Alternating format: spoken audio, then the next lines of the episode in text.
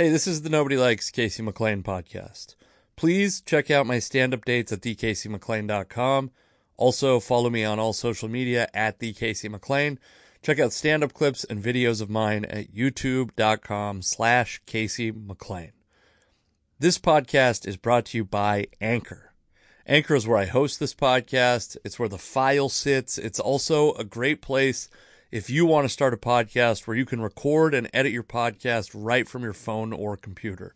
When you're hosting on Anchor, you can distribute your podcast to all the listening platforms Spotify, Apple Podcast, Google Podcast. Whatever you're listening to this podcast on, you can get your podcast to that platform very easily.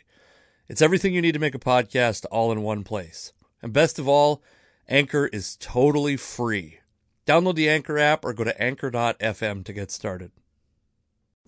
Hello and welcome to the Nobody Likes Casey McLain podcast. This is your host, Casey McLain. How is it going? Uh, we are back for another week.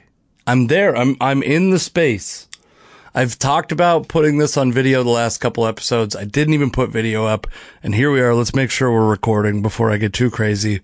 We are in what will become a little bit more useful podcast space right now. Um, hopefully what I've done, by the way, I have this green screen behind me, but hopefully you can't even tell. Hopefully it looks like I'm sitting in, like it's a believable image of me sitting in the diner from Seinfeld or whatever, whatever the, I'm sure it'll just be the podcast logo, but thank you for listening, by the way. Like, uh, the I've seen there was a dip the RIP Comedy Underground one might be the least listened to episode in the history of the podcast, but you rebounded on the solo one. Thank you guys so much. Um, if you want to support this podcast, you can do so uh, financially if you'd like to at anchor.fm. You don't have to. Uh, last episode, I talked about how the one financial uh, supporter, Robert Springer, if you're out there, he changed his mind. He stopped supporting the podcast. So uh, that's fine. There's nothing in it for you. It's just the knowledge that you are supporting this podcast. Uh, please come see me do stand up this week.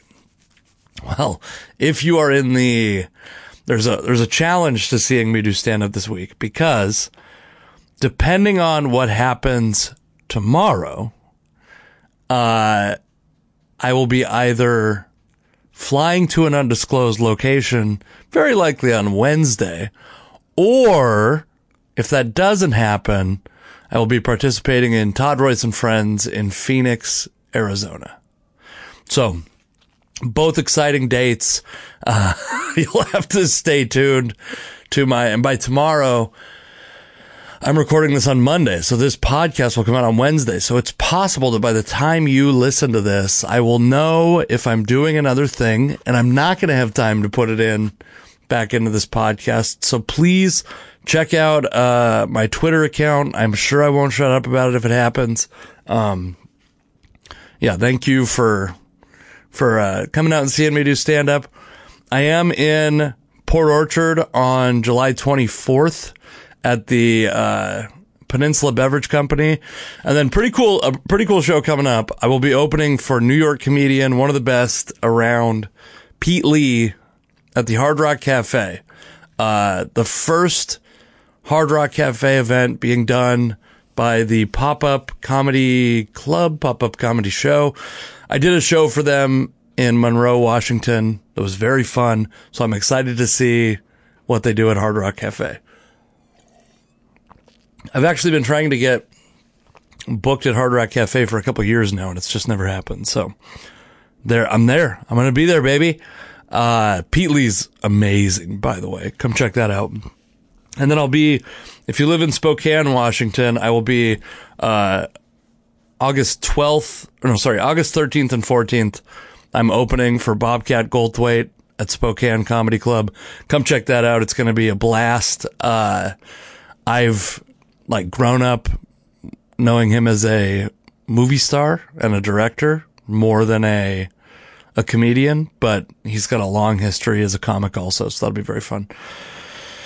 And then we'll see. I mean, I'm I'm trying to balance uh, family uh, family life and comedy, and I do better some weeks and worse other weeks. So I'm in a stretch right now where I'm getting booked pretty heavily, and that's good. I'm making a good amount of money doing comedy, but it's it's stressful.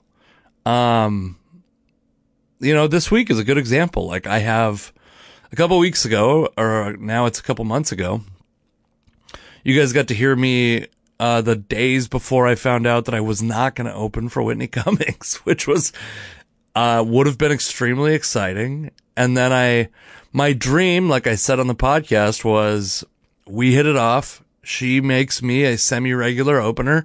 By next year, my daughter is calling her Aunt Whitney. Like that would have been the dream. And my pal, uh, Ron Hirschberg opened for her in Baltimore and then he opened for her in Portland. The dream came true for him. I mean, he doesn't have a kid, so no, she's not Aunt Whitney to Ronon's kid yet. Uh, so yeah, I'm in a, I'm in a similar boat right now, waiting to find out. And then the moment I find out, if I get picked, like I'm, uh, I'm turning my life upside down. You know what I mean? Like it's going to be a lot to happen. Luckily, it's summer break. My wife's a teacher, summer break, so it's not as bad. It's not as hard on her, but it's still difficult. Like it's still very difficult to flip your life around. Uh, and I'll be excited to do it. It's a, it's a comic that I've wanted to work with for a long time. So it'll be very cool and I'll be very appreciative, but it will be very stressful. And also the, mo- as those minutes keep ticking, the flight, the cost of a flight keeps going up. And I already have, I'm going to have to eat a bunch of money in Phoenix. Um, I don't think I, I'll be able to, if I, I don't think I would be able to cancel my flights. If I can, I will do that. Uh, but maybe. And then I've got an Airbnb paid for with my pal, uh, my pal and former podcast guest, Josh Firestein. That I'm just going to have to eat that cost for sure because I don't want to leave him fucked. Um, so yeah, it's, uh, you're catching me in a, in another stressful moment. Does this feel engaging? Me leaned forward like this? I don't know. It feels better for me. I feel better on the microphone.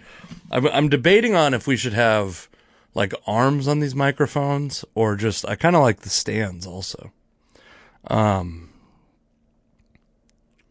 all right, let's talk about some other stuff. Um, the, uh, my wife and I went to Portland last week, which was fun. Uh, it's the first time we've been, my daughter was like maybe six weeks old the last time we went. Very young. We were, she was very young, but I also remember we went there and we were in a brewery and a woman was there with a child that was even younger. And it was like a point of pride. Like, oh, she has the youngest kid in the, in this brewery. Um, yeah, I want to say my daughter was like six weeks old and she'll be, my daughter will be two years old at the beginning of August. So it's almost two years ago was the last time we've been to Portland. I've been, so I love Portland and I'd love to do comedy in Portland, by the way. People, people, uh, occasionally will harass me to go do comedy in Portland proper. And I would love to. I'm, uh, I love Portland. I love the city. They also have a vibrant comedy scene, and they're also a little bit. Um, there's there's a handful of woke scolds in Portland, and I'm not saying I'm not Andrew Dice Clay over here, but uh, I definitely I like to I like to find the edge. Right? I was thinking about this the other day. What I would call my comedy is I like to live in the space between insensitive and offensive, meaning I don't want to offend anybody ever. I never want to offend anybody. Now, I might, you know, like many comedians, put, put, back me in a corner, I might take some liberties. I might say some offensive shit or on a roast. A roast is essentially like being backed in a corner, uh, like of your own volition, at your own decision, basically. So, yeah, I'll do that. But so I, yeah, there's certain things where I think like, um, I think it's fun to like press against this kind of tense topic. And a lot of places, and especially in the time when comedy was like mostly being attended by people who in our area, in my area, which is a very blue area, it was mostly being attended by people who were maybe a little on the uh, COVID is overblown, COVID is a hoax side of the political spectrum. Uh, those shows were like no rules. And I got kind of used to that. Like I did some shows in Spokane. Those were great. The, the, I mean, I headlined, uh, headlined Spokane Comedy Club, Coeur d'Alene, Idaho. Nobody gave a shit. I did some other shows in Spokane where the audience that was there, which weren't very many people, they didn't give a shit. Lewiston, Idaho, they didn't give a shit. Um, Washougal, Washington, they didn't give a shit. And last week I did a show in, uh, Rainier Valley, or I guess it's probably Columbia City, at uh, Northwest Peaks Brewing. And the guy that used to produce there, this is what's interesting to me, is the guy that originally produced shows there is like one of the edgiest comics that I'm friends with. Which is saying something because oftentimes the guys that are like super edgy are difficult to be friends with. But this is a guy I'm friends with and he does some material that I'm like, shit, in that room? You make it work in that room? I don't know that he makes it work or not. I suspect that he does it in that room.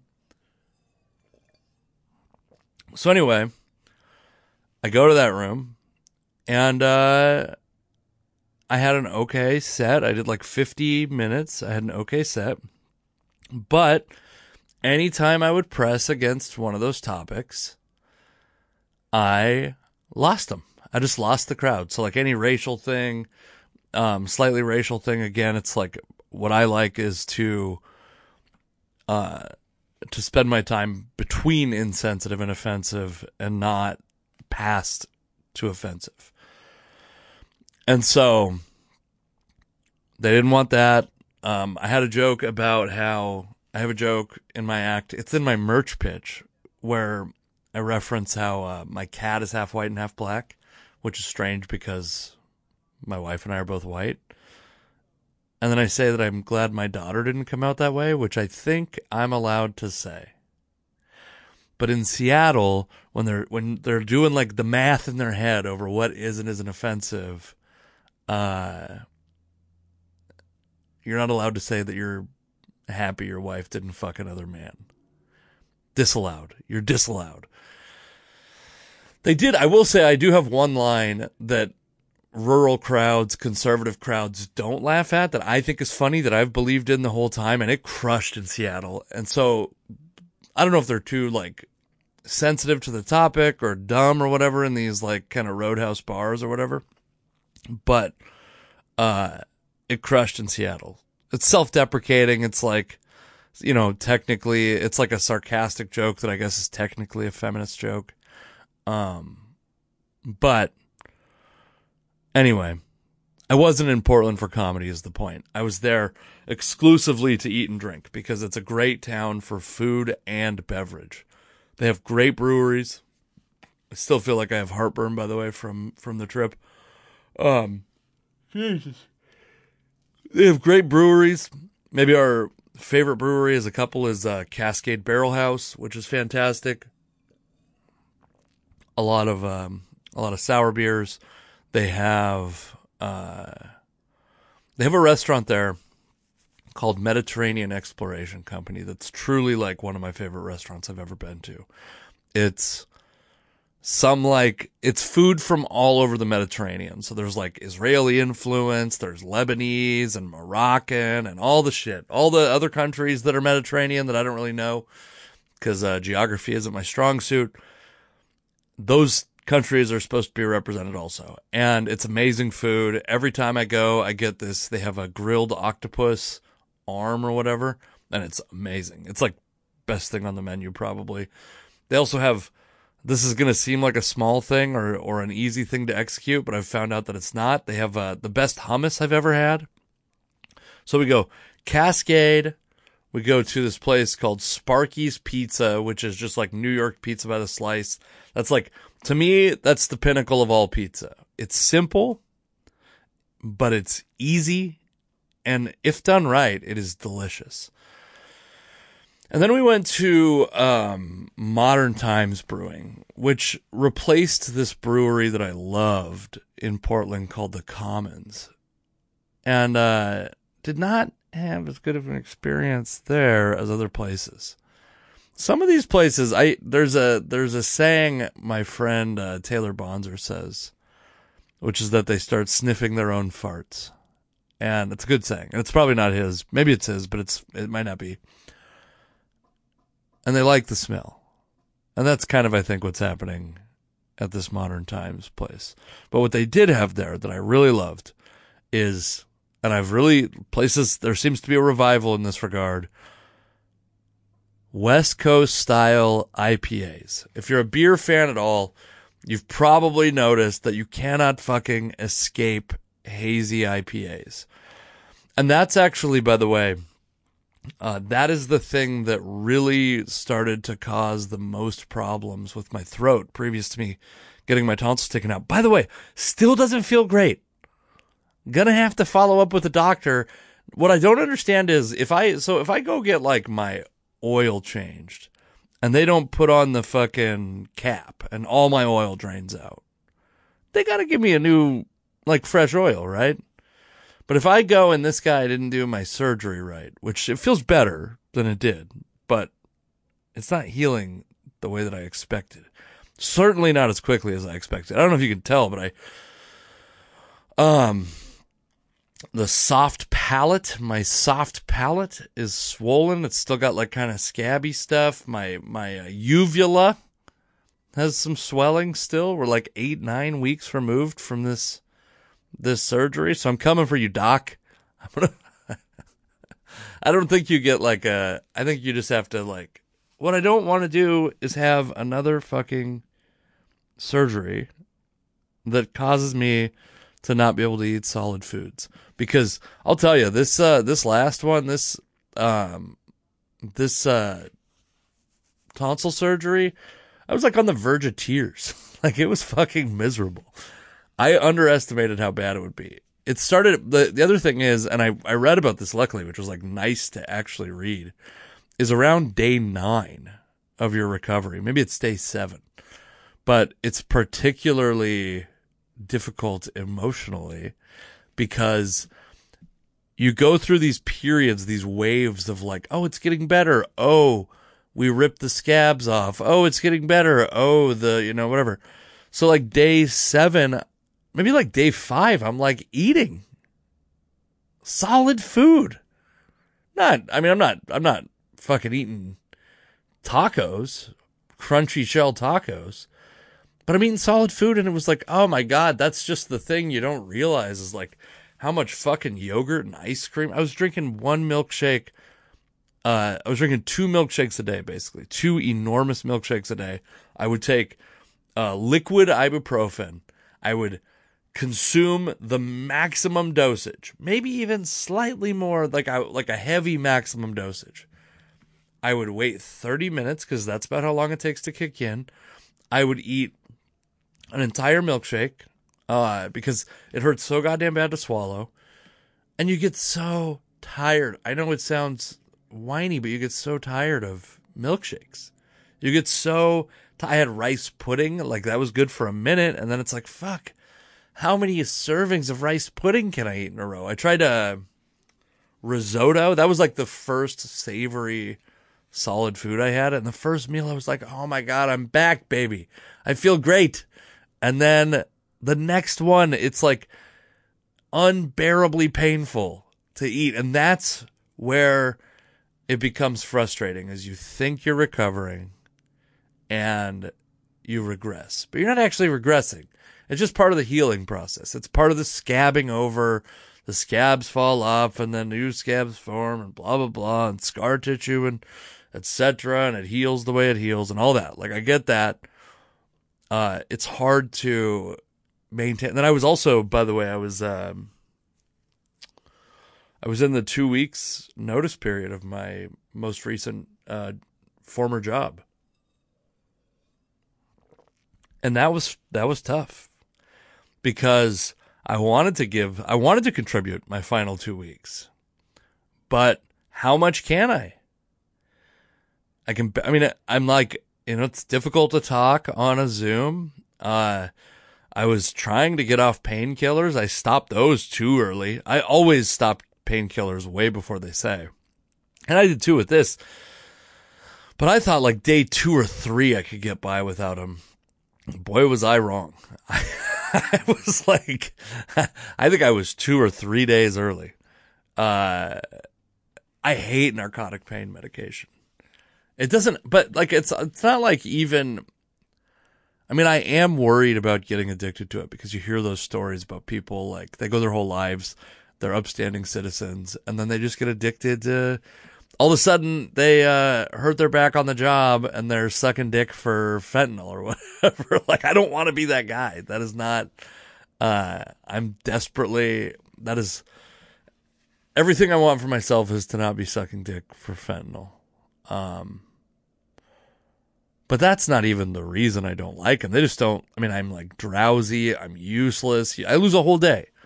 If I'm taking narcotic pain medication, I lose a whole day basically.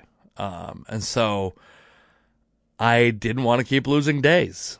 I may not look like the most motivated guy in the world. I might be sweating under my boobs right now, but oh my God, I am. That's embarrassing. Jesus, why is this on video? I guess if this is going to happen, we got to put the fucking air conditioner on because even though it'll make noise, it's over there. It's in the window. I'm looking at it right now. This is embarrassing. It's too embarrassing. How, oh, Fucking disgusting.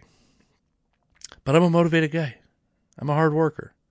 And I don't like being on the I don't like being on the sideline. It was hard enough not being able to do stand up, but like not even being able to like lead the the 2029 Jacksonville Jaguars to their 8th Super Bowl championship because I don't want to get out of bed. That's too much. Um, what else did I have written down? I wrote some notes, folks. I don't know how well I'm following them. Oh my god, yeah. So the uh it's the Major League Baseball All-Star game is this weekend and if I go to Arizona, I will be attending an Arizona Diamondbacks game. Boy am I glad I didn't buy tickets in advance. And if I don't go to Arizona and go to the other place that I may go with that unnamed comedian, uh I'm not going to any baseball games. Although I do think they have the well, I'm not going to say because you could look this up easily. I think it would be possible, uh, potentially, to go to a baseball game, but I'm not going to do it. That being said, uh, there was a there was a seizure. Let's pull this up. This is a CNN headline. So trust it however however much you you want to. Police say they found about a dozen firearms in Denver hotel close to site of MLB All Star Game. Uh, so about a dozen guns, eleven hundred twenty dollars in cash, a large amount of drugs, and see to me this sounds like there's two options here. If this is if this is related to um if this is related to these guys, this to me doesn't sound like they were trying to assassinate any Major League Baseball players. This sounds like they maybe were trying to sell uh, party drugs to Major League Baseball players. I don't know that this is necessarily. Oh yeah, they, they don't even think the FBI in Denver doesn't think it's uh, it was a terrorist plot or anything like that. Um, eleven hundred twenty bucks doesn't seem like that much money for a for a guy guys with a bunch of rifles and ecstasy pills, you know? I don't know how much ecstasy goes for. That's not never been my thing. So it just doesn't seem like that much money. I think we might need to talk to these gentlemen about their margins if that's all they're carrying around. Then I guess the final thing that I'll, I want to talk about is um, Stephen. God, I put myself in this position. Do you remember at the at the beginning of Trump's presidency, there was this amazing video that came out because I'm not, I think Donald Trump was a pretty bad president. Actually, I would say, as much as I know, which is very little, I'm trying to write a bit about this, but um, of what's going on in Biden's presidency, the clips that I hear that make uh, vocal liberals mad about what Biden is doing, quite often those clips, I'm like, oh, fuck, maybe this guy is good. Uh, maybe I like him more than I thought. I mean, I voted for him, but begrudgingly. Anyway, early in Trump's presidency, there was this video that came out on YouTube that was uh, like, stop making me defend Trump because people were exaggerating how bad he was, which was, he was very bad. He was so bad that exaggerating how bad he was only really, I think it only really served to give ammunition for like this fake news bullshit. And so I find myself in this position with Stephen A. Smith, who, if I was better prepared, and I will be next week as I, you know, this, this podcast area evolves slowly while I'm trying to hold the rest of my life together, I would play the audio. But he basically said that part of the reason Major League Baseball is in a tough spot is because their biggest star, the face of Major League Baseball right now, is Shohei Ohtani. And Shohei Ohtani doesn't speak to the media without an interpreter. So let's talk about Shohei Ohtani for a second because this fucking guy, he's he was in the home run derby today. He will, I think, as you listen to this, he will have started the All Star game as a pitcher, led off the All Star game as a hitter, and then will DH for some additional portion of the game after he's done pitching, which is so amazing. What he is doing is so historic. Even, by the way, there was a time when pitchers were better hitters and when pitchers hit in both leagues. Uh, even for that time, compared to his era, this is historic. I think he's he might still be. Oh my god, I'm still I'm still burping up. Um. Portland food. We went to this place, by the way. So we went to Modern Times, and then we went to Backwoods Brewing, which is great, great people. They have this beer that they didn't have on tap, but it's it's their double cut IPA, their double IPA. If you're ever anywhere and that thing comes out, you better get it. It was amazing when I had it, but it was several years ago because it's impossible to find now. Um, so we go there. We go backwoods Mediterranean Exploration Company, Salt and Straw Ice Cream, which is like I think a Portland local, like local chain. Like there's multiple locations inside of the city of Portland, and we ended at this place called Botanist, which is a cocktail bar. My wife had this drink that was so goddamn good. Um, yeah, Shohei Ohtani is leading Major League Baseball in home runs, and is the, the AL starter in the All Star game. Botanist was so goddamn good. Uh, and this drink was so good. Was, they called it like the Timberline and Trade Winds. It was, uh, it doesn't sound good we just took recommendations, and I'm glad we did because there's absolutely no way my wife would have ordered this drink. It was vodka, apple butter, which is where we should, they would have lost her, lemon juice, and honey. It was so. I mean, I drank like half of it. I had, we counted it by the end of the night.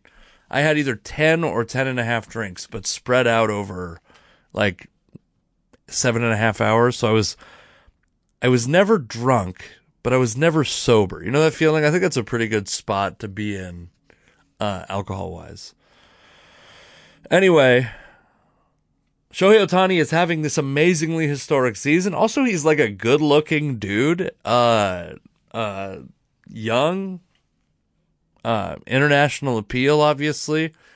And Stephen A. Smith said this thing, and people are jumping all over him like he said to build the wall. And I don't like Stephen A. Smith. I think he's very annoying. I don't understand how why ESPN thinks that what he's doing is appealing to people. And apparently it is because his show must have ratings. Um that's not what he's saying about Shohei Ohtani, in my opinion, is a kind of similar thing to what people said about Ichiro here in Seattle. And I think it sounds like the fir- your first blush, a lot of people are like, who gives a fuck if he talks through an interpreter? Let him talk through an interpreter. Except for this is where there's a problem, in my opinion, is most Latin American players conduct their own interviews without an interpreter. They are forced to, or compelled to, or they choose to historically struggle through their own interviews. And so, uh, I don't think what Stephen A. Smith is saying is because he's Japanese. It's not uh, xenophobic or racist, in my opinion. I think what he's saying is it's hard to be brimming with charisma through an interpreter. The dude's the most exciting player to hit baseball since Mike Trout. There's no doubt about that. Uh, yeah, I mean, maybe maybe if Stephen Strasburg debuted after Trout, but I don't think he did or uh, Bryce Harper, I suppose would probably be. These are like, I'm just gonna keep naming players. Um, Fernando Tatis, junior, not senior. Yeah, what what he's saying is it would be like I think an example of this is it's going to be one of the things that holds uh that would have held if if Giannis Antetokounmpo was unwilling to do an interview uh, without an interpreter, he'd be less of a less of a marketable star. And it's him being a less of a marketable star is his problem. Endorsements or whatever would be less, but it's also the league's problem. It's also the team's problem, right? Like I, I, I think Stephen A. Smith rarely deserves a break on the stupid shit he said, and I and I don't even necessarily ag- agree with what he said although that's pretty pretty half-assed of me. Like I think that my, I actually think he's making a decent point. Uh, if you interpret it the worst way possible, then yeah, of course, you're going to come to the conclusion that Stephen A. Smith is a horrible bigot. Uh, I don't think that's what he meant. And I think that to interpret it that way is intentional. And I kind of think that, like, in my opinion, when you have this opportunity to like read into something's nuance and decide, like, well, is it the, it's Occam's razor shit. It's like, is it the worst thing that it could possibly be, or is it the most likely thing that it, which is that he's, what he said is what he meant, and there wasn't some deep seated racist message behind it. And I'd go with, it's probably the one. Let's assume he's dumber than he is, uh, diabolical. All right. I think that's how we're going to end the podcast. Um, thank you for listening. Please subscribe, tell a friend, uh, subscribe to my YouTube. I'm going to keep putting stand up clips up there. Eventually, I'm going to record a chunk of material that I want to release so I can stop fucking saying it. So come out and see me do stand up live if you would. And, uh, thank you for listening and I'll talk to you soon.